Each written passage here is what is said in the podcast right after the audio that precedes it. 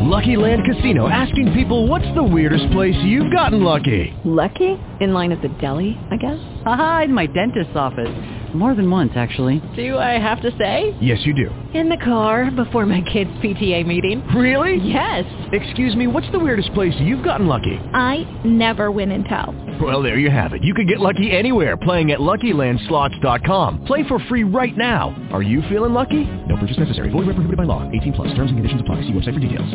Blog Talk Radio.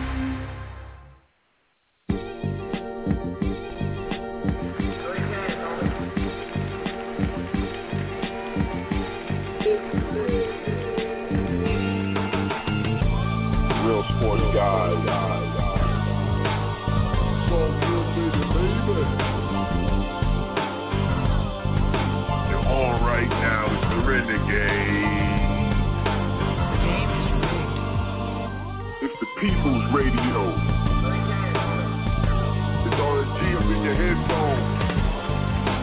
Allow me to introduce the illustrious Queen Anne. Marcus the Game Changer. The Seventh, Jackson. D. Will, the ill executive. He's like, he's like Suge Knight without the anger management issues. Phil T, the sports PhD. This dude is coming at you from all angles. He, he's got he's got all the bases covered. Uh, there's not a whole lot about sports this brother don't know. Can you dig it, sucker? Featuring Ray, Justin Page, Eric Hamilton. RSG fam is like, woo. Nah, I, I blame it on Nintendo.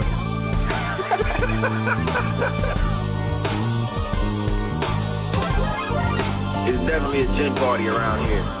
Definitely a gin party. Don't bring any Kool-Aid. It don't get no better than this, baby. I want winners. You guys act like it. Pick it up a little bit. Okay? Get your chin up. Smile. Smile.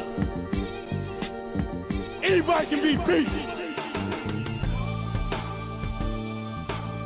Don't get no more realer.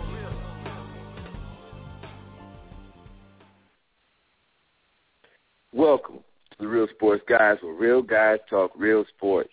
RSG Renegade Radio, brought to you by Resistance Digital. The fellas are back in the house. The three-man booth is back in full effect. First off, we like to say you could have been anywhere in the world, but you're here with us, and we appreciate your patronage. I am your host, Marcus the Game Changer, and one-third of the illustrious three-man booth. Now, before we get into the proceedings this evening, allow me to introduce my comrades.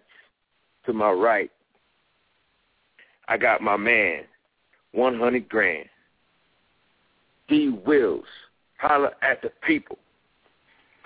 Man, I feel bad. I feel good. I'm back. It's been a great week of sports, man. I feel like I'm home again, uh, back in the mix, man. I'm good to be here. I'm excited about what we're going to talk about this week. Yes, sir. We got a lot to get into a Super Bowl week, and so we got a great show in store for you. But before we get into all of that good stuff that we have for the uh, the Renegade family out there, the Renegade fans out there, I got to bring in my man, Phil T, Sports PhD. What's happening, Captain? Hey, what's up, man? It's it's great show last week with Justin Page. Thanks for uh, pinch hitting, uh, Devon. It's uh, it's great to have you back, and uh, welcome back, Otter. Thank you. Thank you. Yes, sir. So we back at it. As always, this portion of the show is known as the intro to let, let you know. So we're going to go ahead and jump right in. All right? So first thing we got in store is we're going to have a conversation, funky editorial, like we always do. We're going to get into this Super Bowl. Super Bowl wins can elevate people. Um, they they they have a, a tremendous impact on how we view athletes, organizations, um, teams, etc. And so we're going to talk about and have a conversation about the uh, potential impact this particular Super Bowl and a Super Bowl win can have for different different folks participating in this year's Super Bowl from the Seahawks and the Denver Broncos. After that, we're going to talk some NFL football, get into the Super Bowl matchups, some key matchups for the Super Bowl, talking about the impact of the weather, the potential impact. Is it overrated? Is it underrated? What do we think about the impact of weather? And then this idea of expanding the playoffs. Is it a good idea? Is it a bad idea? We're going to get into all of that as well. Uh, then we're going to hit you with some NBA talk, talking about Kevin Durant, who is on fire. Kevin Durant is tearing the league up right now. Is it time when we start to op- reopen the conversation of who's the best player in the world? We're gonna have to we're gonna have to uh, debate that for a bit. The real guys are going, uh, the real sports guys are going to bounce that around for a minute, see what comes out, and then we're approaching the end of an era. David Stern will be stepping down as commissioner of the NBA in the next coming weeks. Uh, we're just going to go down memory lane and, and talk about things that we will remember uh, the Stern era for. Also give you some thoughts on Melo's 62 uh, his 62-point game. Um, what does it mean? Where are we at with that? You know, where we at with the Knicks situation. Also talking about some players who maybe it's time for their organizations to trade them. Uh, we're going to offer some different opinions on that. Uh, and then, you know, we're going to hit you with our dog of the week. So that's the show. Uh, real nice and sweet. We're going to go deep tonight. We don't have a lot of topics, but we're going to really dig in and go deep on the ones we got. So, with no further ado, we're going to get right into it, break it down. You know, I know y'all out there wondering, why are you spending so much time on the intro? Here we go. Let's get it done. Fellas, only one thing we need to say. Shall we say it, y'all? Melvin, Jimmy, Coleman, Prime, say it. Everybody want to get funky one more time.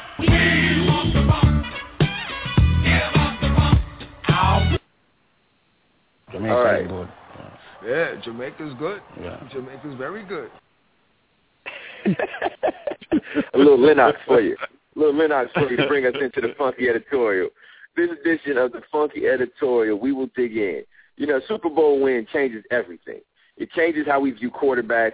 It changes your standing in history. It changes how we view defensive players, defensive units, coaches. So, thinking about this potential Super Bowl win whose perception is it going to change the most? I'm going to give you some names, and I want you to give me your your perception of how this particular Super Bowl win or a Super Bowl win in general will affect how you view this particular person. All these folks are involved with this this season, this upcoming Super Bowl, so they got a, they got a little bit on the line as far as how the real sports guys will view them going forward. The first person I'm gonna throw out, I'm gonna throw this one out to D. Will. is Pete Carroll. Now, Pete Carroll's bounced around the league um, for quite some time before leaving and going and t- taking the uh, USC job. Now, at USC, he experienced great success, great success. Dude put in work. He took that program, put it back on the map, put it at the top of the college football world. Then, you know, stuff started getting a little, uh, little grimy out there in the streets, and um, you know, NCAA came poking their nose around, and whether related or unrelated, Pete skipped town. Pete packed up and got out before stuff hit the fan, which is he a smart move on his part. Yeah. Now he's with the Seahawks, and he's turned around the organization really quickly. He's turned around an organization that was uh, struggling very fast, and now he has them in a Super Bowl. So how does this change how we view Pete Carroll if the Seahawks win the Super Bowl? D. Wills, Pete Carroll, in your mind, how does how does the Super Bowl win change your perception of him? Well, I mean, you think about um, he had a sour taste in his mouth when he with his his run with New England and the Jets, and you know went to USC, and people are very um, you know aware of what success he had, and, and his exit his exit was you know part of some of the things that were bubbling. But I also think you know, I also thought that he always had, much like you might think Saban might, this bad taste in his mouth about his NFL experience, and you know, I think he came back. He wasn't really running away from something as much as he's all, he realized he had some unfinished business, and he had been framed as this as this affable kind of guy that was fun loving, but could he win? And he obviously at USC uh, demonstrated he could win at least at the college level, and in kind of Seattle where they were, you know, really trying to find themselves. He found the right organization, and so I think he's done enough to really kind of reestablish himself as a as uh, and kind of uh, deal with some of the things that happened to him previously in the NFL. But this win would mean everything to him. Um, I think it would mean a lot in terms of his legacy. You know, as great as Pete Carroll was at USC, you know, you, you think about the phenomenal record he has there. He had there. He doesn't. Sometimes he doesn't get the love like the Sabans or some of these other quarter uh, coaches get. Um, I think this, and I think a lot of it has to do with how he approaches his coaching style. He's fun loving. He's not this guy. He's he's intense. He likes to win.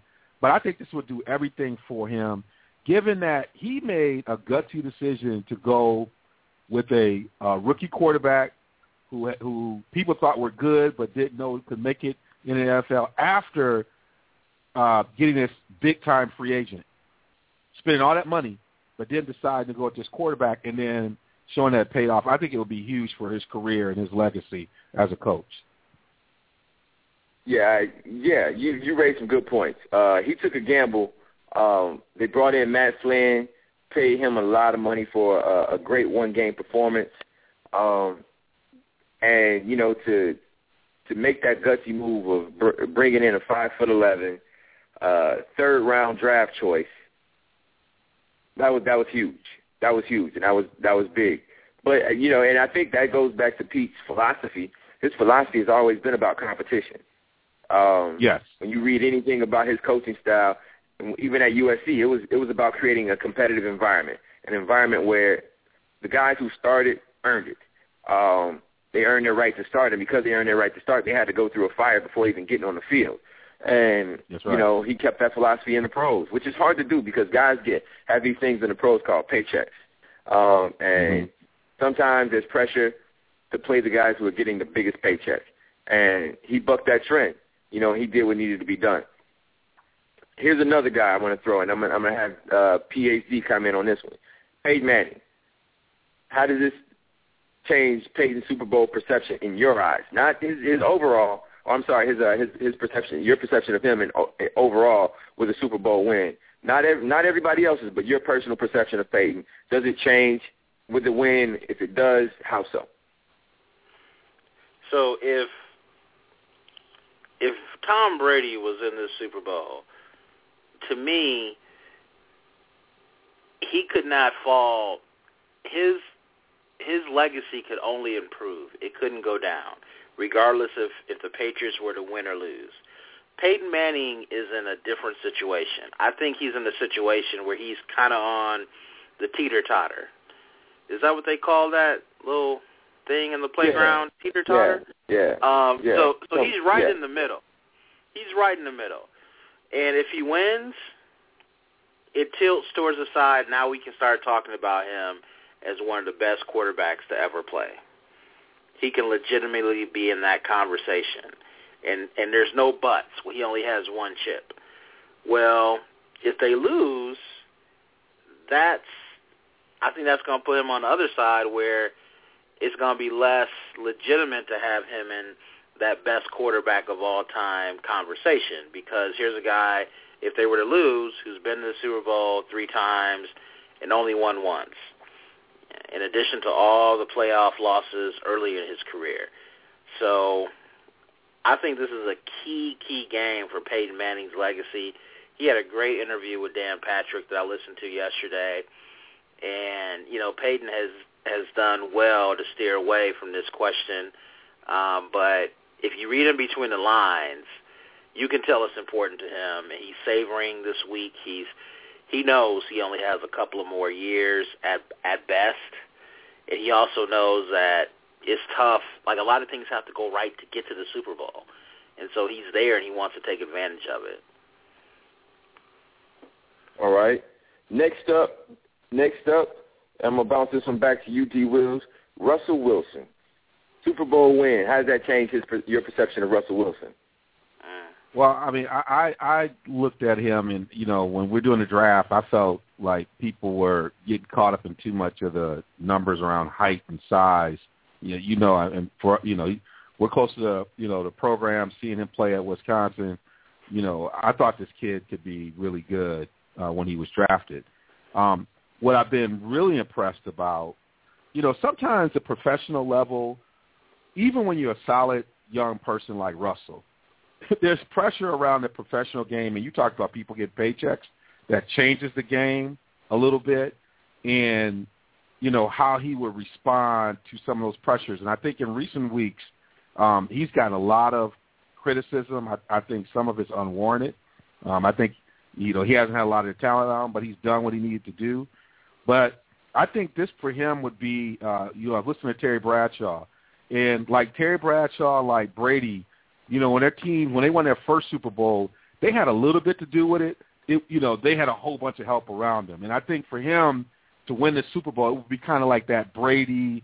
It would be uh, like the Roethlisberger when he won. You know, they had something to do with it. They made some plays, but it would be a really good kind of stepping stone and great for him early in his career uh, to to kind of do it, particularly against a great player like Peyton Manning.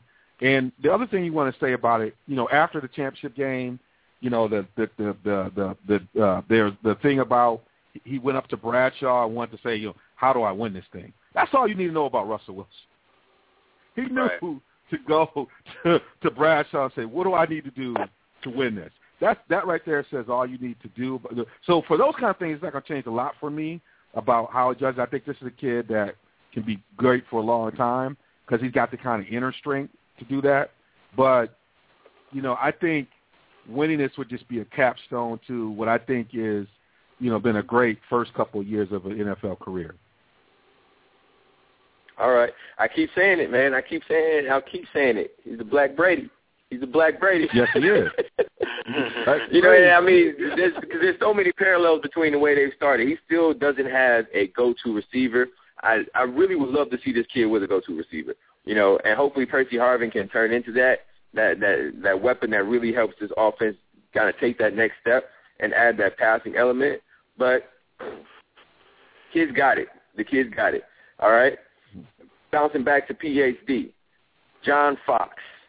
Mm. Now this is a guy as a coach who this is his second Super Bowl.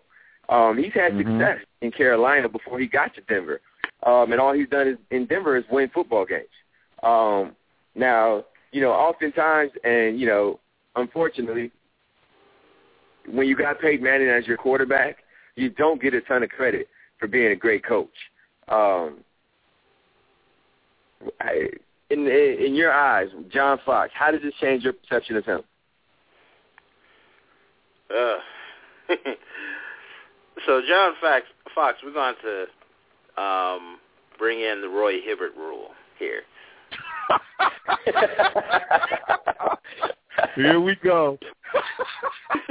he brought out he brought out Teeter Totter and Roy Hibbert rule. Only on right. RSG you gonna hear those things together. This what makes us so special. Go ahead, I want to hear this. so you ask, what's the Roy Hibbert rule? The Roy Hibbert rule, and the citation is firmly on RSG.com, is that you have a guy who's a who's a special performer, but he just doesn't feel like a special performer when you see him do his thing. Roy Hibbert, something about the guy is, you know, I I don't feel comfortable with him being on an All Star team, starting on an All Star team. I he just, you know, there's there's something about him, and you know, where it's just like this is a marginal guy putting up big numbers in the playoffs. This is what I feel like about John Fox. John Fox brought a um, overperforming Carolina Panther team to the Super Bowl uh, a decade ago, plus, and lost. And if he were to win today, he'd have as many championships as Bill Cowher. He'd have as many championships as a lot of guys, uh, such as Jon Gruden. But we feel a lot different about Jon Gruden and and, and Fox. if Fox to win and retire, uh, Fox would not be on Monday Night Football. Um, he probably very likely would not be getting a job with ESPN. I mean, maybe Fox Sports Midwest uh, or Fox Sports Southwest. Ooh, First, perhaps. There's just something about the guy. I mean, it's kind of like a little bit. Uh, who's the New York coach? Um, the Giants coach, Coughlin. Uh, Coughlin, Coughlin, yeah. You know, but once Coughlin won two, you he got a lot more sexier. So I don't think it changes it much for for for John Fox. If he wins, he'll have speaking engagement income for the rest of his life. But in terms of perceptions, I don't know. I doubt it. Okay. And, and you would think it, right. people would say, and I wanted to ask you, would you think that people would think it's more he won because he had a Manning, but if he didn't have Manning, he's not the kind of coach that would win it. Is that more why you say that? Yeah, I I think so, which which I believe is unfair. And then all, other people will also point out that he's got a top-notch defensive coordinator in Del Rio. Um, yeah, unfortunately. Right. Fair enough. Fair enough. I think I think that that's a fair assessment of the Roy Hibbert rule. Definitely is applicable when you talk about John Fox. Now, I want to talk about these two offensive and defensive units. Um, because you know there are historical units that go down, whether it's you know greatest show on turf, um, you know the Ravens D, the Tampa Bay Buccaneers D of the early 2000s, the '85 Bears defense. Um, there are certain units that when they get to the Super Bowl, uh, it cements that unit's legacy um, in, in the annals of, of football history. Uh, and you have one, you have a Seahawks defense that has so much character and so much flavor to it with the Legion of Boom, that great secondary, um, all of the speed that they have on this defense, number one defense in the NFL. And then you have the Broncos' record-setting offense. Um, doesn't have a nickname yet, but it'll get nicknamed soon enough. Um, you know, so you have these great these, these great units that are facing off against each other, and you know, for one of them, they're going to go down in history as either a, a, one of the greatest defenses ever, or they'll at least initiate that conversation and one of the greatest offenses ever. Um, so, you know, you have that element as well. For the Seahawks defense, how do you think, you know, how do you guys feel about this defense in the conversation of one of the best ever? I want D. Wills. Why don't you why don't you why don't you uh, take that one? Yeah, I mean, what it's, it's interesting as you as you were introducing it, and it just kind of hit me what's different about even those other defenses, like a lot of times the uh, when you talk about those great defenses, there's somebody in the front seven that is that group is kind of the dominant part of their culture, right? Ray Lewis, Mike Singletary, Dan Hampton, um, you know, Mean Joe Green. You kind of do it. What's interesting about this defense, and they got a great front seven, but really, the strength that you know that what makes them great sometimes people there's more talk about their defensive backfield, right? In as leading members, more so sometimes than the than the front seven. You know, usually the front the face of the defense is that linebacker or that D line, Warren Sapp, you know, uh, you know, but on this defense, even though they got those great front seven, they don't dominate the headlines the way you would. The interviews in the game are mostly with the defensive backs. You notice that, right? Yeah. It's with the safeties yeah. to the corners. You know, it's not like Ray Lewis or it's not like you know, uh, you know, most of the Ravens is live with the front seven. You know, Ed Reed every once in a while or a safety, but it's really defensive backfield are the folks who do it. So it's it's weird about them, but I think um, if they win this Super Bowl and then they have a great next year, you know, that they can get back, then I think you start talking about this defense doing some things. Um, but I think they would have to come back next year and, and hold ground to be in those conversations. Uh, you know, uh, but it does say a lot about how great Pete Carroll is a coach. Have you ever seen a Pete Carroll team that didn't have a great defense? Dan so I, I think. Hey, and the thing I, I like to add is that Dan Hampton. I mean, you lost me at Dan Hampton. He's all of Famer. Really? And, that, and that's and that's the thing that I want. That's the thing I want to highlight, though, is that I think it's about really? the personality that they bring. Richard Dent, Richard Dent, can I say that, or the Fridge? Dan Hampton is a Hall of Famer. Yes. Yes. Wow, I I don't believe you. you have to Google it. Google it. I think he. I, I'm pretty sure he is. You, you questioning it is making me question it because I know you know your stuff, PhD. So no, you question I'm, is making me question right it, but I'm He's pretty a Hall of sure. Pro Yeah. Football Hall of Famer, two, Oh, so 2002. like- like, I don't nice know call, my- D. I don't know my stuff. I don't get no credibility. Now, I My know apologies. PhD is My like, apologies. PhD is like Bill Walsh of the. You know, I'm a little, I'm a little rough and tumble. I ain't saying other stuff. You know, Bill T is more polished. He is that cat. You know, he gonna look good. He gonna look, he gonna look good at the press conference. His, his suit gonna be right. He gonna be tight. He gonna, it's gonna be Bill Walsh ass. But I'm in the picture. Right. right. right. You in a little room, D, with a big piece of chicken. I hear you. I, I might not get the big piece of chicken, but dang, I'm at least gonna win. There'll be like five seats in there. I'm gonna get one. I can't believe y'all would question me, especially since I'm in the Midwest. I would know that. All right, I apologize. but, but, my, but my point, my point is, so many of those other defenses are led uh, by Suggs. You know, I have such a dominant front person that's like really dominating the headlines. You don't really see that with the CL defense, even though they got a great front seven. And I, I yeah, people have and, not uh, really- yeah. What I wanted to add was that I think with this particular group, the reason that is is because the personalities are in the secondary. You know, and when you had those other defenses, you're talking about the Bears, where you got Richard Dent up front, you got uh McMichael, you got you know Richard Dent, the Fridge, you got Singletary. You know, you got a lot of personalities that's that jump out at you. Ray Lewis, Terrell Suggs. You know, you got those guys in that Ravens defense that jump out you. John Lynch, Derrick Brooks, Warren Sapp on those Tampa Bay teams. Those guys had personalities that jump out at you. I offhand, I couldn't name a Seattle Seahawks member of their front seven. Offhand, I couldn't, and I, I dare one of you guys to. Red you Bryant. Avril, Avril, Yeah. Yeah, Arvo, Uh, Red Bryant, Arvin, whatever uh, his name is. Bennett. Bennett. Yeah, but they're not. They're not. They're not household names. Marcus? Yeah. Marcus, do you, would you like for us to continue? No, you're good. You're good. You're good. You, you, you proved your point. See, I told you that Bill Walsh on the line. Now you don't ask the question you had to answer. to. Sorry, man. You're good. You're good. You proved your point. You know he's been studying the roster. Right. Don't want to be that guy. I mean, Devon was helping me. He was hyping me, though. You know. Yeah, he was. Yeah, he was. Yeah, he was. It's all good. It's all good.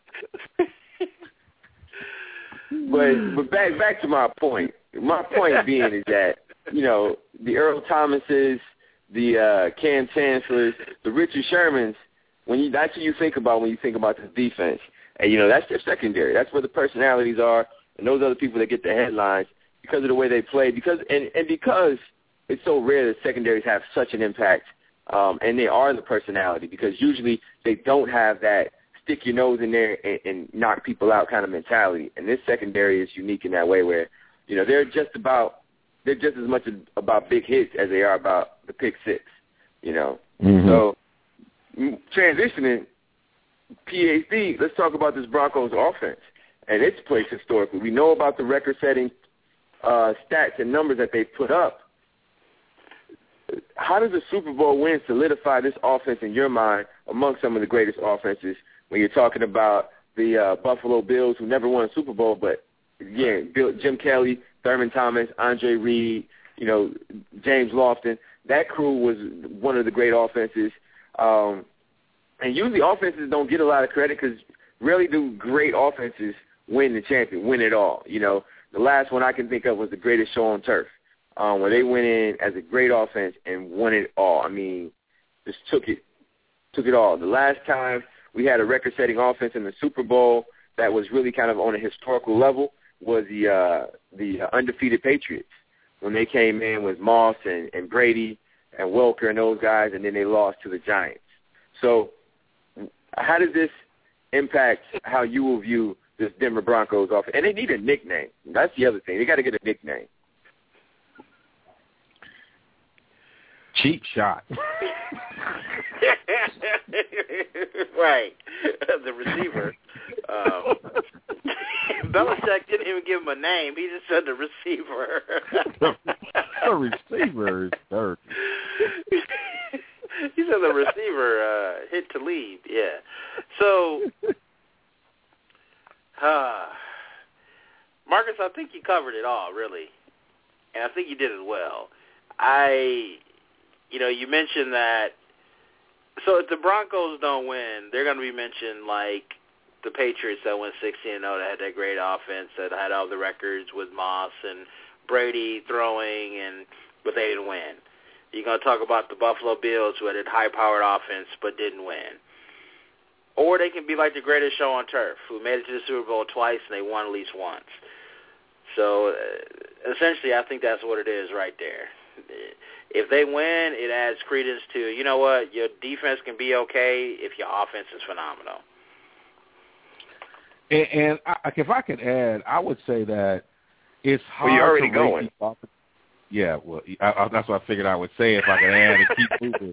So I, I figured you let me go out the door, you know, kind of, kind of, kind of like J.R. Smith. I'm just gonna go out the door until you catch me.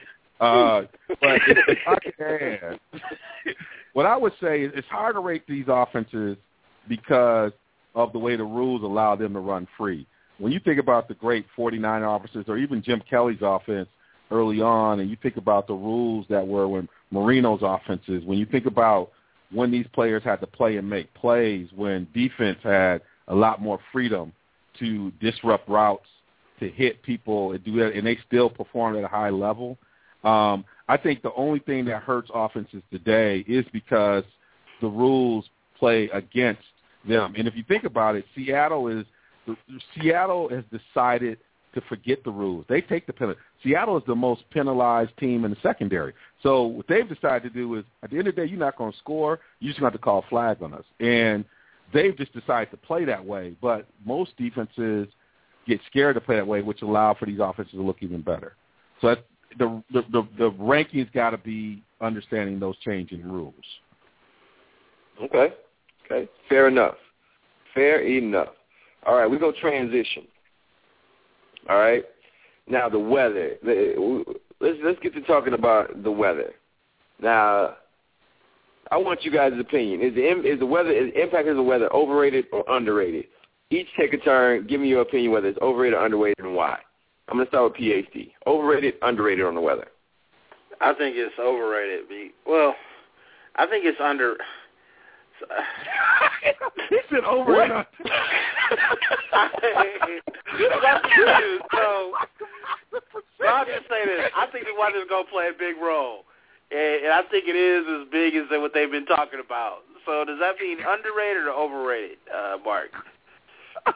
um, if you think it's, I, I, I, well, what, I mean, I think people are saying right now that the weather, people are making a big deal about the weather. And so okay. I think you're saying that maybe it's on point. Maybe people should be making a big deal about That's it. Right. You do think it's going to have That's an right. impact, you don't think it's overrated. Um, and you might think it's underrated. You might think it's going to actually have more of an impact than people are getting credit for, if, if you allow me to paraphrase. I think you nailed it, man, because guess what? It's cold. It really is. It's, uh, you know, I just walked to the mailbox without a pair of gloves on, and my fingers start tingling okay, in 45 seconds. So the wind chill is negative 20 here in Cleveland. Um, but I, I think it's cold, man. That, that football to get heavy. and so I think it's important. Sorry, Marcus, I just butchered your question, but uh, those are just my thoughts, ladies and gentlemen. Just my thoughts. Hey, you all good, man. You all good. You all good. Because I, I agree, and, and it is cold, and if you ain't if you if you don't live in the Midwest, the polar vortex is real. it is a real thing, and it hurts. it physically hurts you. Oh, this is round two of the polar vortex. I never want to see one again. I never want to see one of these things again. seriously, seriously. D. Will, is, there, is the weather is the impact of the weather being overrated or underrated? Oh, I don't even know where to begin. It's people. His the, the PhD's answer would tell you how cold it is because he's so shocked. He he's still trying to overcome the weather. The, the the part of the weather. Football players are football players. The weather is more of an issue for the fans. The, the key is everybody's been talking about is wind. The wind will help Seattle. If there's a little bit more wind in that stadium with the new design, I don't know how it's going to be affected. I think the wind will play more of an issue for Denver. Uh, would it? Um, you know, the prediction is I think what was it like 25 degrees or something like that or whatever. I mean, it's going to be cold, but football. These football players have played it. That's not going to be a big issue for them. It's going to be the the wind. It's going to be the big. So if it's windy, then I think it's going to have a, a major impact on on the Denver offense and less on Seattle's offense because they're trying to establish a run. They can keep moving the chains. Uh, it allow it allow for the uh, Seattle defensive backs to play a little bit more aggressively on the ball um, and be a little bit more physical with it. So I think the part of the weather that matters is really the wind. All right. I, I gotta agree with you. I gotta agree with you. You know, I think it's I think it's you know, and I said this last week. I hope it dumps snow on them. You know, people complaining about it. It is what it is, man. I hope snow falls all over this game. I hope it's just snowing and it's snowing and it's snowing. Um, just for something different, you know, just for something different. Yeah. You know, I like to see the, you know, let's see you guys overcome it. Let's see how how it, it really does impact the game. Yeah, I think the media is just mad because it, it's cold and they got to be there and they want to be somewhere where it's nice. You know, it's spoiled. It's spoiled. Mainstream media is spoiled. It, it, it game changer. All right. Think about think about the Super Bowl highlights we watch a lot, the historic ones. They're all like the Green Bay and the Giants one when it was cold. Like think about the Yeah. highlights that people be focus on. A lot there's a lot of Super Bowls where they got they breathing cold air. Think about that. Mhm. So everybody's talking about Mhm. historical things, but you look at the early days, most of those those championship games were in cold weather. And you know, and we talk about those as the greatest games ever. Now all of a sudden, because people can't wear shorts, it's not going to be a great game. Get out of here. Exactly. I'm I'm with you on that. I'm with you on that. We right here. Now, another idea that's being bounced around um, by the NFL competition committee and the commissioner Goodell is the idea of expanding the playoffs. Hmm. How how do you feel about this idea, D. Wills? Adding one more team in each conference. and I was making a note on this. What I what I would have explored before this was getting away from the, the divisional design and having some kind of conference design where people just rotated and played, and then you just took the top six teams. You know, uh, rather than the plan to say just take the top re you know reshuffle the deck and take the top two teams because if you have a division, then the division winner should go to the playoffs. But I think my first step would have been look at some kind of conference strategy where you could rotate when people play and try to do something like that. If not, I don't mind adding more teams to the playoffs. I think it makes it more interesting. The more you can keep fans in, and the quality of play, unlike you know basketball or some other sports, won't go down very much. I mean, I think there's not that much difference between these teams who might be in the playoff run. You know, if you think about this year, uh, Pittsburgh, uh, Arizona, they would have they would have played well in the playoffs. They might even won a couple games in the playoffs. So I think it's good for their fan base and, and keeping the energy there. Um, you know, I don't mind it at, at all. But I probably would have looked at is there a way to do a conference framework away from the divisional framework that would allow for you to just take the top six teams? Because the problem is a team like Arizona right now should be in the playoffs. But it'd be unfair to not have a divisional winner go to the playoffs. So I think if you had a conference framework where teams just rotated and played differently within that conference framework, then you just take the top six teams. That that's probably how I would look at it. Okay. What do you what do you what are your thoughts, PhD? I like it as long as they don't add an additional round. So I think if you add a seventh team in each division, I'm sorry, in each conference, it makes the end of the season even more relevant. You have more um, playoff races. I think one way you can do it is instead of giving the top two seeds a bye, just give the top seed a bye, and the two seed needs to play opening weekend. Yeah, I, uh, I I actually like it. At first, I wasn't very keen on it. I just don't like.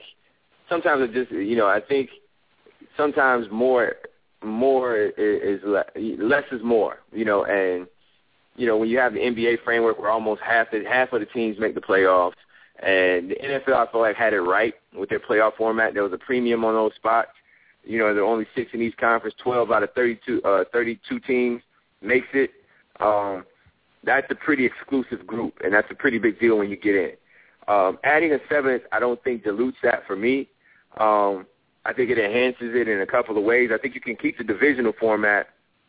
What happens is, is once the playoffs start, the, all the all the division championship does is guarantee you get in. You win your division, you get in. Now, at that point, though, it doesn't guarantee you get the host, which it does now. Once you get in, though, what it does guarantee is that you get to play a game. Then, you know, you take the other seven teams or six teams and you rank them out by record. So, you know, now the seeding goes by, you know, record rather than who won a division. So, and, and I think it also raises the premium on having that, getting that one seed. You know, if you get that one seed, you're the only team that gets that week yeah. off. You know, and, and that yeah. adds another layer of competitive, uh, of competition that that will play out. And maybe you don't have teams can't, uh, pulling all their starters, you know, last week of the season. You know, mm-hmm. maybe some teams are, are still fighting for that one seed right up until the end, instead of saying, well, you know, we're gonna have a home home game in the first round anyway. You know, so what's the big deal? And so, Marcus, you another know, thing that it does is it keeps week 16 of a week uh, of a 17 week season relevant. And for me, yeah. yeah. that's fantasy football. Um, and again, I just you play to win the game. Let them know. Let them know. Yes, sir. You play to win the game. Is absolutely correct. And you know, I, I, I, that that's an important point. You know, it keeps everything relevant. It keeps folks engaged all the way through to the end, which I think is is, is a plus. Now, if they go to eight, eh, I don't know. I don't know if it's eight teams in each. To me, that's getting a little bit. Again, now you're at that point of where half the teams in the league make the playoffs. You know, you got 16 teams out of 32 making the playoffs, and all you got to do is be in the top half of a league that already promotes parity. I think then you start to water down the product. But I think when you get to seven, I think you're enhancing what's already good about it without overdoing it um, or overkilling it. Because um, again, in the in the NFC, you get a team like the uh, Arizona Cardinals now. They're in the playoffs, a 10-win team. And, you know, they're always a 10 or 11, sometimes 11-win teams who don't make the playoffs because they didn't win their division. Um, so this gets those teams engaged and involved. And usually, in most scenarios, you're adding another good team rather than a team that's a, a poor performing team. So I think it's a plus all the way all the way around. So you listen to the Real Sports Guys, realsportsguys.com, RSG Renegade Radio. We're talking NFL football. We're about to dig into some of the Super Bowl matchups that we think are going to have a major impact on how the game plays out. Um, I'm going to first start with my man D. Wills. D. Wills, some of the matchups that you're looking looking forward to in this game, do you think this matchup is going to have a tremendous impact on determining who wins this game? Give me one matchup.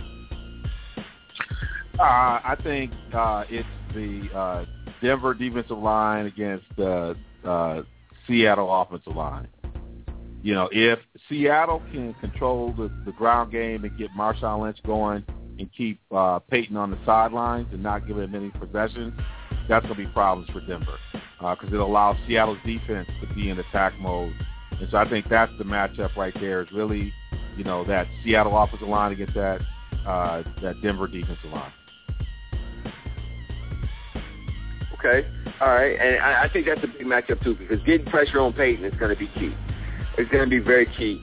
Um, PhD, what, what matchup do you like to have a major impact in this particular game?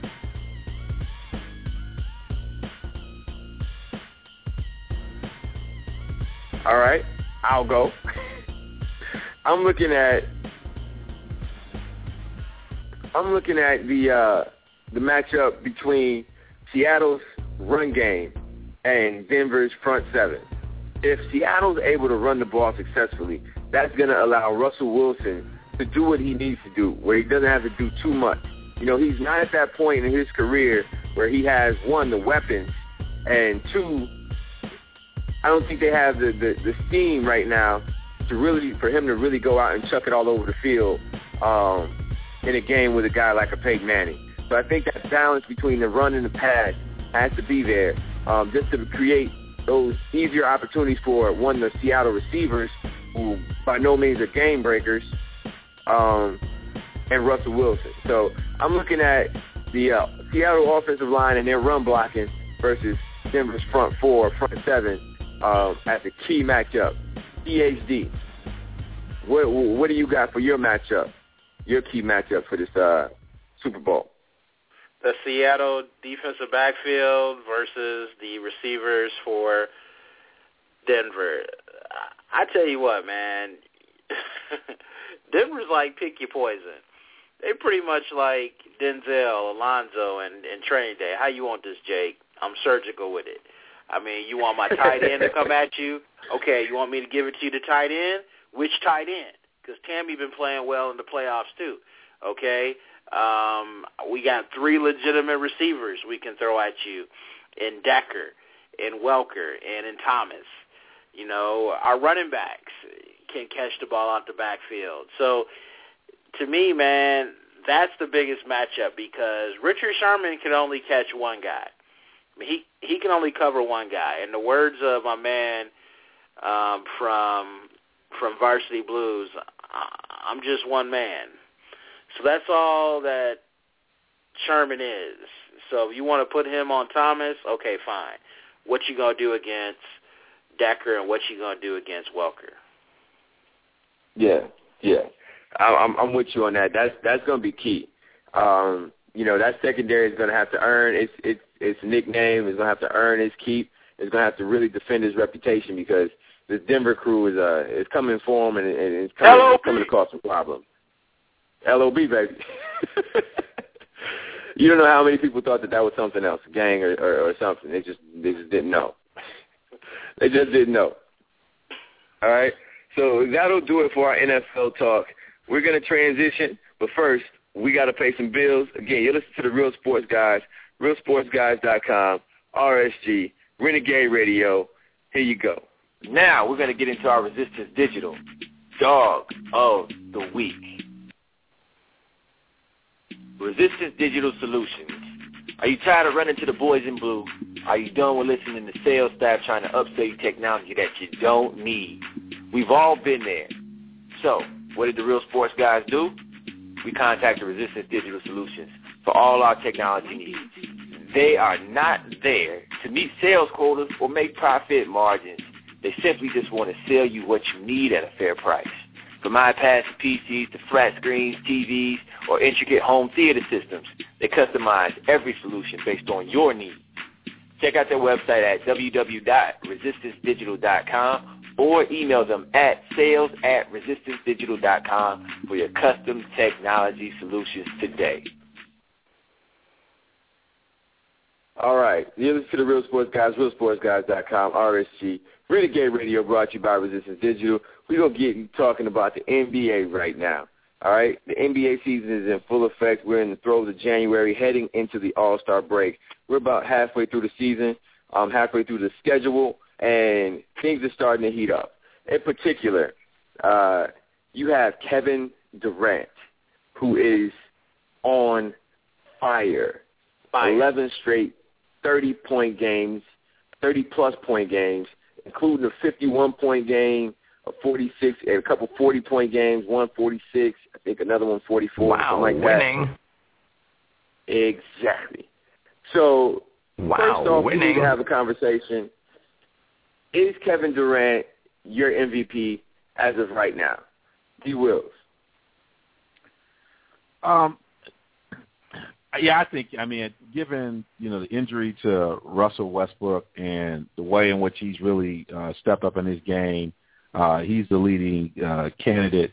Uh, also, the best nickname he doesn't like it, the Slim Reaper. Uh, the the show he put on last night. I mean, we can't even talk about the game winner. You got to talk about the other shots he hit before the game winner. Um, he is just uh, elevating his game and being aggressive in ways I was hoping he would be. Um, and he's he's growing in so many different ways before our eyes. So, yeah, I think he's the leading candidate, and he strikes fear in everybody when he steps on the court. you know, it's like you can tell people are like, man, I hope he's just cold tonight.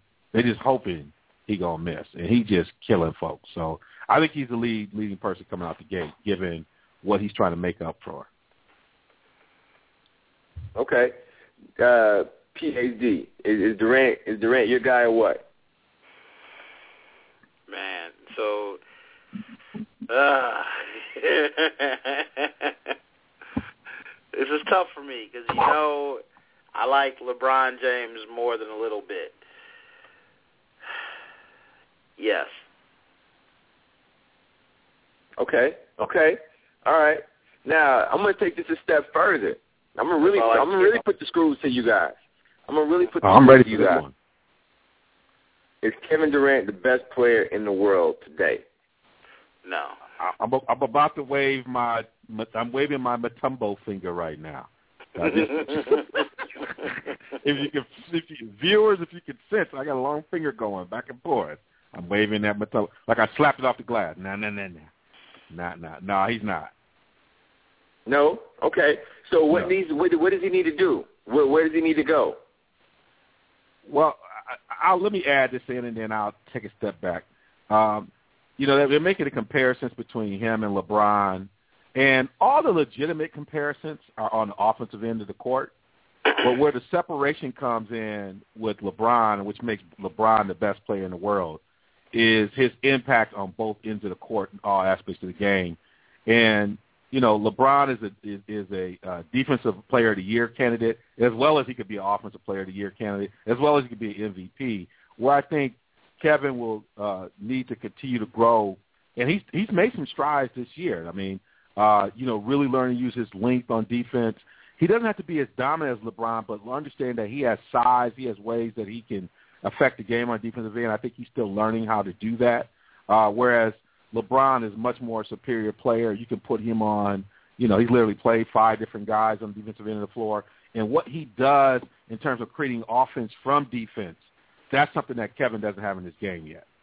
Whereas LeBron can affect on the offensive end, and so they compare all the statistics are on field goal percentage, efficiency, all that stuff on the offensive end. But LeBron can create offense from defense and create stops in ways that Kevin is yet to grow to do that. Okay. Okay. PhD, your assessment, or you gonna let you gonna you gonna let the testimony stand? I'm reading it again. I think LeBron James is the best player this year. I think he, Man, thanks, Roy. He, he said, I got to go back to Cleveland for you. go do your thing. Because you knew you had people outside the window yelling at you. I think you crazy. yeah, I I gotta renege, man. I I tell you what, LeBron James is shooting 58% from the field right now. Yeah. He's shooting just yeah. as Durant, just as well as Durant from three, uh, roughly 38, 39% from three. So he's pretty much close to 40%. And he's not shooting nearly as much. He's shooting, uh, last time I checked yesterday, he's got about 16 field goal attempts per game, and Durant is putting up significantly more than that. I mean, roughly 20. So, I mean, that's that's a difference of four for those that were unsure. So, I I love It's tough. it.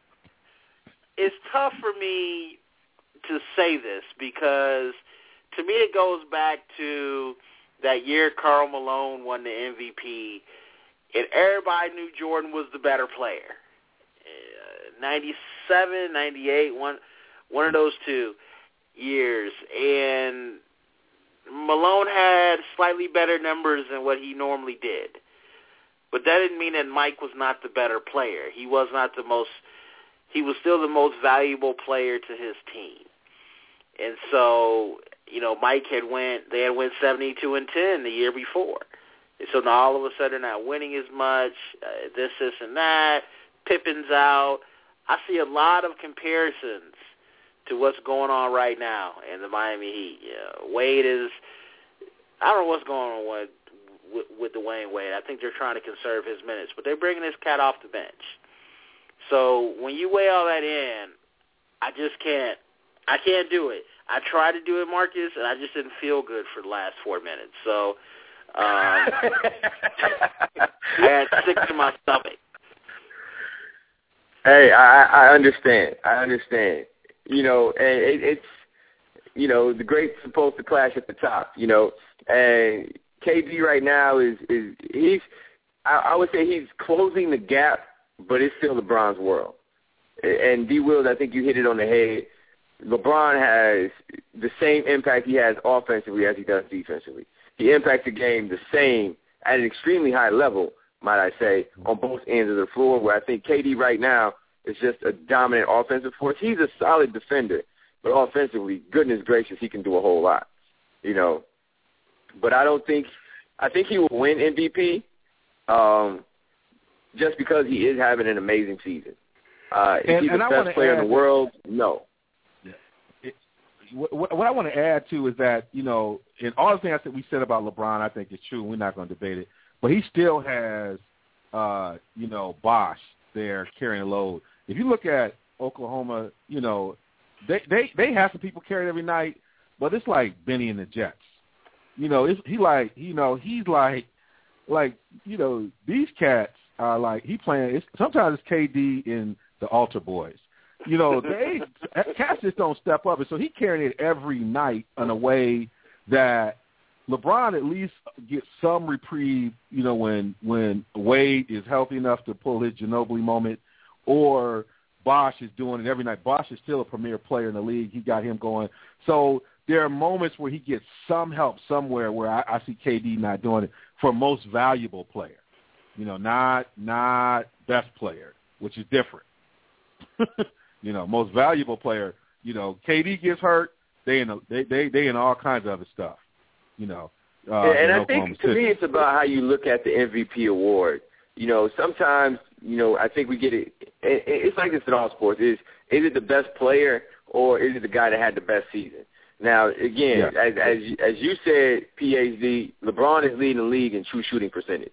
All right, that's a you know that's an advanced stat that combines your free throw percentage, your three point percentage, and your your field goal percentage. He's shooting sixty five percent, sixty five point nine, best in the league. Now Kevin Durant third. All right, KD is third, but I mean, LeBron is. I mean, it's almost effortless it seems like he's not trying, but he's still he's so efficient. He get he gets stuff done. I mean, he's getting stuff done on, on less touches. It's it's hard to argue but, but that LeBron argue, is the he, best player. He, he, but he but he can do that because he has other people creating space and opportunities, and he does some stuff on his defensive end that allows him to be efficient. But having a guy like Bosh and some other you know, if if Kevin's not running the offense, sometimes Kevin taking a, a contested shot is better than the cat got the open shot. That's the kind of team he got. You know what I'm saying? It's better than like, Perkins with an open shot every all 25 minutes. Perkins is on the floor. KD contested is better than Perkins taking any type of shot. yes, they basically playing when K, when when when he's and Perkins get mad, but when Perkins on the floor, he's a liability. He's like it's like four and five on offense. You know, so his efficiency gonna go down because he has to take more contested shots because he got fewer cats on the floor who could actually create offense for themselves or do anything uh, versus what LeBron is allowed to have the game come to him a little bit. On top of he gets some easy ones because of defense to offensive transition. So I, we do have to acknowledge what allows him to be efficient. Okay. And, and just, just to jump into my stats, my my advanced stats, KD is leading the league in win shares. Um, I was just going to ask you, and, and and perhaps you can share that to the listeners and us. Uh, what website do you go to find web yes. win shares? Because it took me about ten minutes, and I was unsuccessful. BasketballReference.com. Oh, BasketballReference.com. They can help you. Yeah, you can you can get you can get all you can get lots of advanced uh, statistics there. Uh, they got it all for you. So it's it's a great place to go um, if you want to kind of really dig in to, to some stats in, in, a, in a different kind of way. Um, and there's some new stats that are out there that are interesting that you know I haven't had a chance to get into yet because um, I'm busy. But when I when the off season hits, um, you know, I'm, I'm gonna be looking for some new stats to help me understand the game a little bit differently. Um, but yeah, KD's number. I mean, he's also number one, number one in offensive win shares, and he's number six in defensive win shares. Um, so he he's he's doing it on both ends. Again, is his is his impact as uh, pronounced as LeBron's? Um, the stats say so, but the eyeball test says no. So that that that's where I'm. I, I think KD is MVP. LeBron's still the greatest in the world. KD's closed the gap a bit, but he's still got a way to go um, before it's really uh, uh, who who's the man kind of a conversation. Before it goes Nas, Jay Z um, in the early 2000s, um, KD's got a way to go. He's got a way to go. He's got to put out some more hot albums, have some more hot years before we go full out. We need to see who's got the ether and the takeover um, in in their pocket. Uh, so that that's where I'm going with that. I don't know about you guys. I don't know about you guys. I, I'm moving along. Moving along. Uh, David Stern, his uh, his run as NBA commissioner is going to come to a close in the next couple of weeks.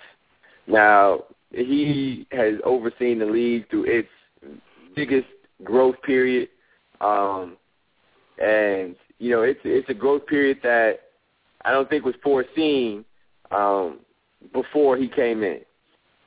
And that, I mean that's obviously evident when you think about the, Spirits of St. Louis, uh, for example, the uh, ABA team that was was sold uh, for mm-hmm. the right to, to TV money, and now they're making the owners who don't even own a team in the NBA anymore uh, get three hundred million dollars per year right. from NBA TV TV money for doing absolutely nothing.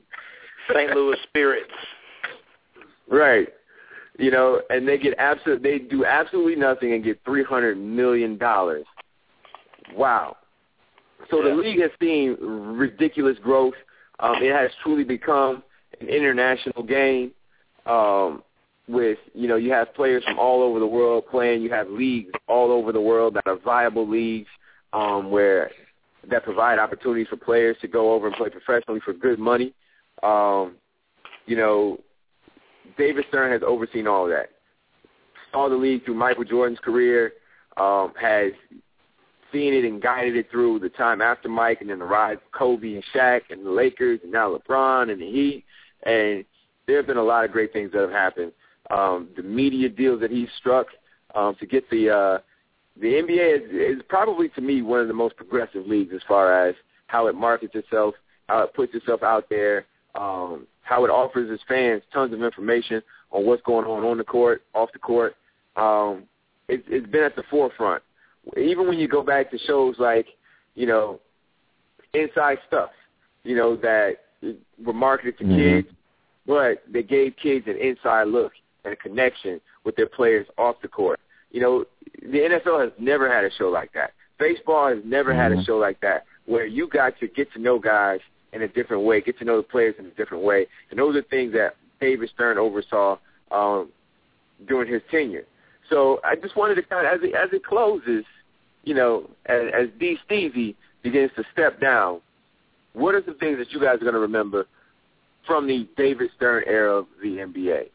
PhD, you go first. The salaries and and just how you have from the early 80s, Magic Johnson getting a $1 million contract was a big deal, to now the league minimum being, for veterans, being five times that amount. Actually, six times that amount this year. So the owners' pockets got fat. The the fans, us, we got a better product, and also the players also benefited a great deal. Okay. Yeah, the the money is the money is is excellent. Um, the league is is not hurting for cash at all. Um, you know, when when Kobe gets assigned a uh, a forty eight million dollar contract, you know that's a pretty big deal for a dude who's thirty six, thirty seven years old. Um, right. You know, player contracts are are you know you get you get you get guys like Roy Hibbert who you know, they have an impact, but they don't quite pass the eyeball test. He's making 14 mil a year. You know, he's getting max money. Brooke Lopez is getting max money. The highest paid player in the league is uh, Joe Johnson, folks. Uh, so I, you know, what's Joe Jackson? What's uh, Joe Johnson's nickname? Marcus, you gave it a few summers ago. ISO Joe or uh, or uh, the the expiring Joe Johnson's expiring contract. That one. That's right. Every time I see him, I think about that. Hey, it's almost time. It's almost time. I think we got one more year, and then that, that that's what he'll be known as is Joe Johnson's expiring contract. Um, he's still got a couple more years of ISO Joe, but Joe Johnson's expiring contract is coming up real fast. Uh, but yeah, you know, the money is good. The money is good, and and David Stern again, he he has it so that you know NBA players are very recognizable. Um, more people probably know Blake Griffin's face. You know, he's a top ten guy. Before Richard Sherman snapped out, even though he's probably arguably the best corner in the league, nobody knew who he was. If you if you walk down the street, you know, I'd say 80% of people in America wouldn't be able to point out Richard Sherman. I'd probably say a, a higher percentage of folks would be able to point out Blake Griffin, you know. And I think they're comparable in their standing as far as being a star in their league. Um, so he's done a lot as far as helping players market themselves, helping the league market itself.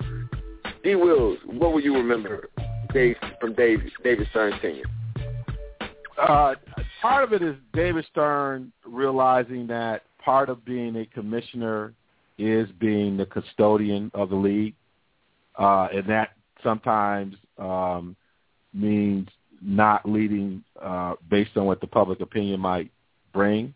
But at the same time, that expansion is a sophisticated type of opportunity. We talk about it being a global game, but what Stern did, part of how the NBA did it was they first deployed coaches to do clinics with other coaches around the world in these different uh, areas. They created, um, like they have in Africa, this these future programs where they do this player development at young ages and they began to develop that way in very sophisticated ways that then allowed for when the dream team was on the scene create this moment for this kind of explosion of this kind of international player but the seeds for that have been planted early on by having coaches doing clinics in Europe and and, and doing some of the things that helped to lay the groundwork for strengthening the European League and other leagues around the world. And so, you know, that type of you know, that expansion is a sophisticated effort. Sometimes you think about the NFL trying to get into London. It seems so clunky. You know what I'm saying? People criticize it. Can it work? It, it, you know, you don't, you don't, it doesn't feel as sophisticated as Stern understanding the cultural dynamic, the nuances, how to get into markets, uh, and that he sometimes pushed against things that on the surface created pushback. I remember the whole thing around the dress. I was one of the few things about we you know all the stuff we looked at. But what that did for beginning to shape, you know, you see the way cats come to the podium now. they come with some style, but they create some whole different dynamic. And so, you know, all these different things. I think he's understanding that being a commissioner means being a custodian, and there sometimes you're not uh, happy. He is the original line stepper. He's the original. He did it before Goodell. But he did, it seemed like he did it with style, where Goodell was kind of clunky. you know, he kind of slides yeah. across the line. He slides across the line. You're like, did he just step across the line? Like you don't even know. It's like it's like watching somebody shoot a three pointer and they got to go in close to see if he's on the line. That that is whereas you know when Goodell shoot it, you're like, oh, he all on the line. He over the line. You know, he he got you complaining, you getting the T on him. Whereas it's yeah. always seemed like Stern slid across the line, and before you know it, he, then he moved the line. He moved. He moved the line. He slid across the line. You like, did the line move? You can you didn't even know the line moved because he didn't only step, but then he moved the line. That's how smooth he was at times, and I think that was part of what he believed to be being a commissioner. And on top of that, on top of being able to slide across the line, being able to move the line, then when you waited for when you watched and you waited for him to slide and you watched, and you waited for him to move the line. When you was watching for those moves, because those are his go-to moves, he made you think the line was somewhere else. you know what I'm saying? Like he would go on the other side of the line and make you think I was I'm supposed to be over here. and you start thinking maybe he maybe the line was maybe he didn't cross the line. Maybe this is the right side of the line. Maybe he's supposed to be on this side of it. You know what I mean? He, he makes you question what the line was to begin with. so you know that's Dave. That's David Stern, though, man. And the things I remember, you know, are you know the the genius ways in which he again he figured out how to market players, um, and he he allowed players, and I think in in in more ways than I think any other league, he embraced who players were and ran Yeah. with it. When you talk about Michael Jordans, when you talk about the Allen Iversons, you know, taking what a guy is and just running with that, you know, and saying, look, we're going to roll with this, and this is who he is. We can use it. We can market it. It resonates with a certain population, uh, and we're going to go with that. You know, we don't have to always pander to a certain sector of, of, of society. You know, we can be as diverse as our league is. And that's the other thing. The diversity with that exists within the NBA is unlike no other league, and I think that gets overlooked so much. Mm-hmm. Having African American coaches in the NBA is not a big deal at all. Why? Because there are a ton. You know, having African American executives in the NBA is not a big deal because they have a ton. You know, and the That's NBA has you know female referees, female executives. It has made a lot of progress, more progress than any other sports league as far as breaking down some of those diversity barriers. And that all happened under David Stern's watch. You know, it Yeah. it evolved. They they moved way beyond the white boys club, um, the old boys club, a long time Mhm. ago. Um, whereas I Mhm. think the NFL still has to uh, kind of evolve a little bit further, where baseball kind of has to evolve a little bit further in those areas. The uh, the NBA has has has long long been more advanced in those particular areas as far as diversity goes, um, in leadership positions, and also in in the in the style in which players are presented and players are, you know, players can be. You know, everybody doesn't have to be Peyton Manning. You know, every quarterback is trying to be like Peyton Manning. Every coach is trying to be like Bill right. Belichick. Everybody, you know, and there isn't that that openness to different styles, different ways of of being successful. Whereas in the NBA, you can really be, you know, yourself for the most part. You know, you can have, you know, a, a LeBron, you know, exist in the same league within a ten year span as an Allen Iverson. You know, very different types of players, and you can juxtapose those two guys with a Tim Duncan, who is also very different. You know, and you, uh, again, the NBA allows guys to be themselves and figures out a way to make guys who have personality be marketable. You know, Blake Griffin, you know, these guys, they can be marketed because of who they are, but they don't have to fit into a box, so to speak. They just got to play well. Yeah, and I would add that you know, I I love. I mean, you really, and that to me is really the. I mean, you just laid out the legacy of of David Stern when you think when you talked about the makeup of the league from coaches and executives, and even thinking about what just happened here with Richard Sherman. That's not a big. Uh, that wouldn't be constructed in the same way that has been kind of set up in the NFL. And again, people juxtaposing him against not even understanding his background to being why is he not more like Peyton? Whereas you're right in in the game in the NFL, I mean in the NBA, there are all those characters, and they're smart and crazy. I mean, someone like Dennis Rodman is still seen as having a high, high uh, basketball IQ, even though he's running around North, even though he he running around North Korea trying to do something. but Yeah, but yeah. the I still haven't. I don't think he knows what he's trying to get done. I don't think you know he was. He gonna end up in. He gonna end up on something. But These guys anyway, have left their family. They have left their family. really? Okay. Right, Okay. right, I don't know right. what that means. No one knows what it means, but it's provocative. No, it's not. It gets the people going. Yes. Exactly, exactly. On point, on point. no one knows what it means. They're leaving their family. All right. but yeah, I, I think you captured Stern. We got to drop that tape, man. That that one is that was textbook. game changer. I think we, we got to drop that somewhere out there in the in the, Yeah. in the in the sphere to capture that moment. We should send that to David Stern. He might right, see if we can get him on. He gonna he gonna have some time on his hands. Gonna Yeah, have some well, time. we gonna get him hands. on. We gonna get him on. But you know, the league is in a great place right now. Um, it has a ton of talent that's in its prime.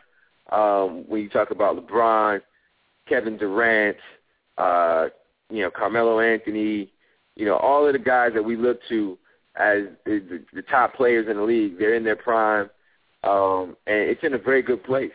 Um, and I think it's also in a place where a lot of ownership has figured out how to better run teams. You know, there's still some teams that are a mess, but you know, the, the the blueprint has been laid out of how you get good and how you stay good.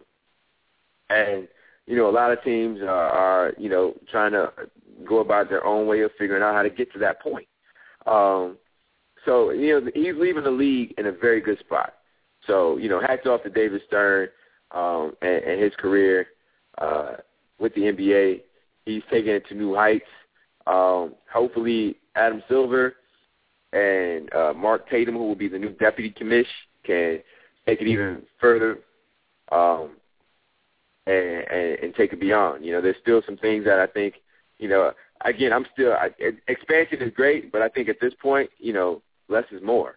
And you know, if they broke down the league into you know two twelve, uh, two uh, twelve team conferences, I'd love that. I'd love that. You know, there's some markets that we could get rid of, but you know, it's all about the dollar sign. You know, cash moves everything around me. So I want I want I want to get into something with you guys. All right, play a little game called cut bait or wait. All right, is it time to cut bait on these guys, or do we want to wait and see where things go? All right, we got about ten minutes. We can play this. Then we got to get into the dog of the week. You listen to the Real Sports Guys, RealSportsGuys.com. We're in the midst of NBA talk. Uh, we're going to talk about there's some players out there who have been rumored to be on the block or possibly leaving their teams in the near future. Uh, trade deadlines coming up. You know, All Star time is always a uh, great great time for deals to happen, deals to get done. So I'm going to throw out a name. I want you guys to give me whether or not you cutting bait or you going to wait. Um, first name we got Blake Griffin. Blake Griffin's name has been tossed around in some trade proposals that are out there. One for Carmelo Anthony. You've heard his name mentioned um, in some other trade scenarios this summer. His name got tossed around as far as trying to bring Dwight Howard to the Clippers. Um, what do you guys think? Where, if you're the Clippers, are you cutting bait or are you going to wait and keep Blake? D. Wills. Uh, if you if you can't if you don't believe he has the will and commitment to develop his low post game, if you just don't think it's in it, if Doc has told you that, then you cut it. Because I, I So think what are you doing? So what are you doing? What do you believe? That's what I want to know. What do you I, believe? I, I, I'm, I'm, then, then I'm gonna say cut him because I just don't think I don't see it. Oh You know, wow! I- I- oh okay. if I if I get if I Carmelo or something like that to because because what the Clippers need they need somebody who can who can score in the box they need him to, and Carmelo can give you that. He can give you in the short, skinny post. He can give it to you down on the block, and he can stretch it out. Uh, if I can move and get somebody like that, a superstar who can get some baskets close to the rim and get the fouls with somebody like Doc Rivers coaching, then I cut him. Mm. Mm. Okay. So you all in on Blake Mello? You you you'd make that deal, huh?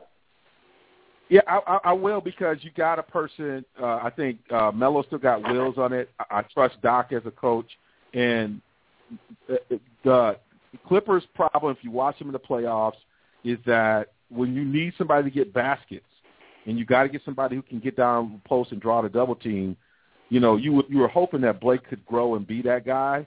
But you know, other than Chris Paul, I mean, Chris Paul was probably some of the best, sometimes their best post player down there and it was their guards. And I and I think you need a big or someone who has size who can get you easy baskets close to the rim and draw double teams. And Blake, if Blake is not willing to develop his skills like that, you got to cut him. And I think you got Doc can manage all the other personalities. Okay. Okay. So you you. PAZ, what's your thoughts on that? Devon just traded Blake Griffin for Carmelo Anthony. So I also go cut bait, but Devon, if you're gonna make that move, you gotta you gotta make Carmelo sign a rider in the in the contract that he cannot dribble more than five dribbles without either shooting or passing, and the only time he could do that is if uh, Chris Paul is out of the game. That's that's the only what, way it works. What I would say is, I, I trust there's very few coaches who can get him to do what he needs to do, and Doc Rivers is one of those coaches, and because he has a proven record, and so and he's worked with personalities like that, so I I don't have a problem with that because I know Doc was going to do what he needs to do with him to make him do what he needs to do. Because here's the thing. If Carmelo goes to the Clippers and does what he does in New York, it'll look just like the South uh, I'm sorry, the Lakers with Kobe Bryant and Steve Nash. Steve Nash to be in fact for Steve Nash to be effective, he has to be the primary ball handler. And when that happens, he makes everybody around him better. A healthy Steve Nash. Well, that's the same thing with Chris Paul. Everybody around him gets better when he's the primary ball handler. How will that work? I love Doc Rivers, man, but I mean that's like pulling a rabbit out of his woo. You know, I mean that's that's just not gonna happen to get Carmelo to well, do hold that. up, hold up, hold up. You watch Carmelo's been one of the best players in the international game with other players, and Carmelo doesn't play like that when he plays with other cats. I think Chris Paul and Doc. You see Carmelo play in other places on the Olympic team. He doesn't play like that when he's playing around cats who command him to play a different point. way. It's a strong he doesn't point. play like Devon. It's a strong point. point, and I mean you pulled that card out. It's a little bit unfair because you know that I love. I mean, right now on my screen, right now, I I'm looking at the FIBA World Championship for 2014. so uh you brought me over to the other side. Well done. Okay, okay. All right, so we got some more names. We got some more names we got to get into Mark, before mark we the wrap tape, this up. Game changer. Mark the tape, game changer. Consider it Mark. Consider it Mark. All right. The next name on the list, Kevin Love. All right, I'm gonna start with you, PhD. Cut bait or wait. You wait. You wait because he he the best thing Minnesota's had since Kevin Garnett, and they're not gonna get anything close to him in return. Even if you got three borderline all stars or two all stars and a borderline third, um, I I just don't think you let him go, man, because you've got enough pieces around him. I would package the young pieces that they have to get a solid veteran, a couple of veterans that can work with him, opposed to giving away your centerpiece. Okay, okay, all right. But what if, what if, what if you know he might leave? He might leave. So then what? How many years does he have left on this deal right now? I think this is his last year. I think he can opt out after this last year. Yeah. Ew. So this trade deadline is your last opportunity to guarantee that you get something back for his services. Uh, you Because there's cut no guarantee then. you're gonna keep him. You cut bait Okay. because if I'm Kevin Love, I'm not going back to Minnesota. Good luck trying to get him go back. Yeah, I, I agree. cold. I agree. Especially, yeah, see, I was gonna say, especially with this uh, polar vortex rolling around. Um, I'm out. you know, I love LA. So you cutting bait on on on love if you if, if, with the uh, possibility he'll opt out. D. Wills, what's your assessment? I feel like that unless I can get him in the room with Prince and convince him, we cut bait. You know, Prince could sing something, maybe get Apollonia in the room, somebody like that. We're gonna cut bait. What's Apollonia? Fifty now? I don't think she's moving the needle no more, man. A picture of Apollonia looks good. Get, more, get Morris Day in there singing something like that. It's something for him. Right, that was a 12-year-old Divine talking about she looked good. Right. Vanity Six in the house. Chrysler Arena. Yeah, she had the camera saw. No, so, uh, yeah, Chrysler Arena. I, I, I digress. Uh, but I, I will. Yeah, I I would. Yeah, unless I knew, I gotta try and get what I can. You're right. Minnesota, you know, they're in a tough situation because they can't keep anyone. But you know, they got to build stuff around Ricky Rubio. You know. You know? Yeah, yeah. I think I think you got to cut bait and see what you can do. See if you can go in a different direction because you're gonna lose him. Um, I think you have to know that by now. He's gone. Um, and if you don't get anything for him, then you look extra dumb. You look extra dumb. Um, last one. Last one for the road. D. Wills, you start this one off. Rajon Rondo. Cut bait away. Cut bait. I mean, you already been uh, moving that direction. You had a good rhythm going when he was coming back. I would give him some exposure, let people know that he's moving back to health. Find you a, a team that really needs a leader to take him over the top, and then uh, move him. Try to get you some pieces back, or try to uh, you know see if that's going to continue to get you some draft picks. But I think they got a nice young nucleus. They've been playing without him. You got a new young coach. I think you just complete the you can finish the job you started in moving. Okay, okay, okay. Uh, PhD, what are your thoughts on that? Cut bait, get a get some draft picks or a couple of players back quick. I mean, as soon as you can. Okay. Yeah, I mean, I, I'm kind of with you. Um, you know, he's already kind of been reported as a malcontent, a little bit temperamental. I just can't. You can't roll with a guy like that when you know stuff is gonna be rough. You know, it's like having that having that girlfriend that that you know met you when you were riding high and you was you know spending one hundred and fifty dollars on dinner, and now you know the, the the recession hits and the economy bad, and she got she got these expensive tastes.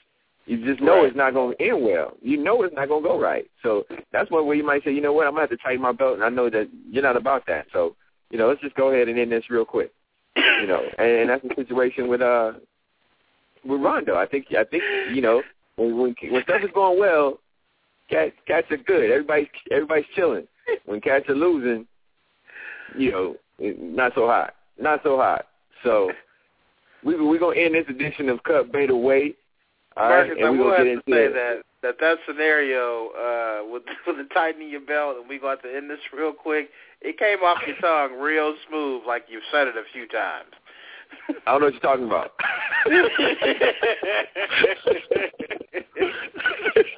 I have no idea what you're talking about, Bill.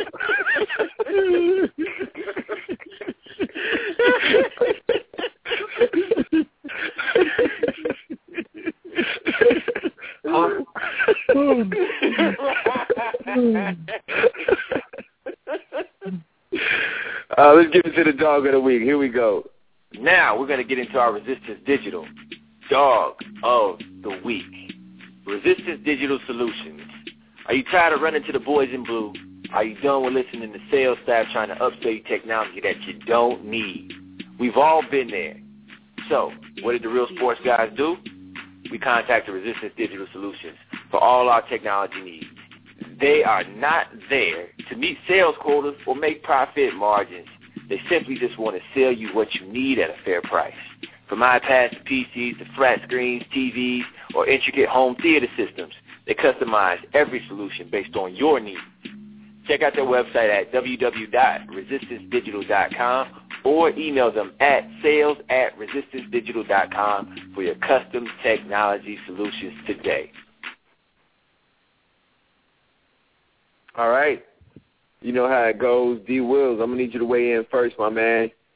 I'm going to hit you off like this. We need more dogs. Uh, my dog of the week is Old Canada, Nick Stauskas, who's uh, the U.S. Uh, basketball player, uh, basketball writers uh, Oscar Robertson National Player of the Week.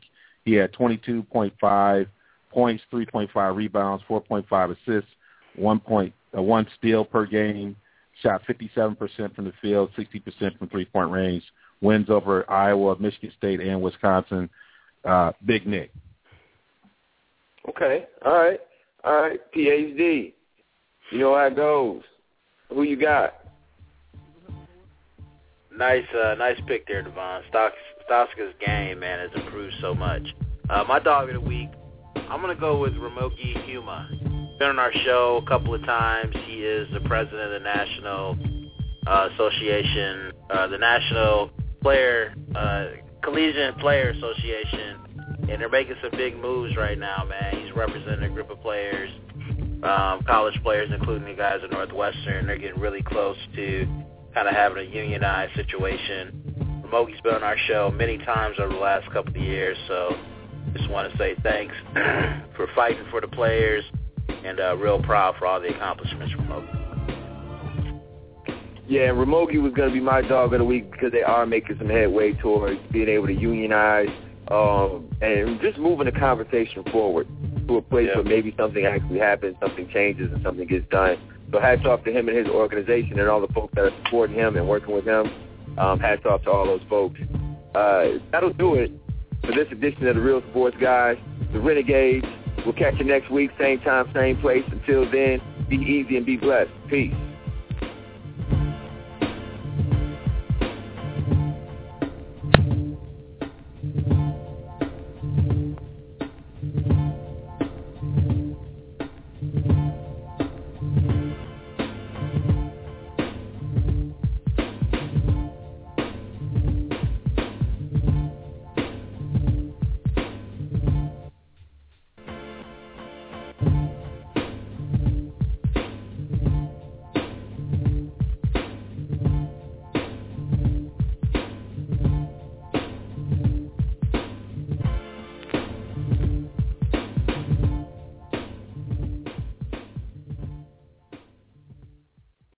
With the Lucky Land Slots, you can get lucky just about anywhere.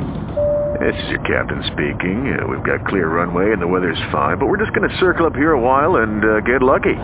No, no, nothing like that. It's just these cash prizes add up quick. So I suggest you sit back, keep your tray table upright, and start getting lucky. Play for free at LuckyLandSlots.com. Are you feeling lucky? No purchase necessary. Void where prohibited by law. 18 plus terms and conditions apply. See website for details.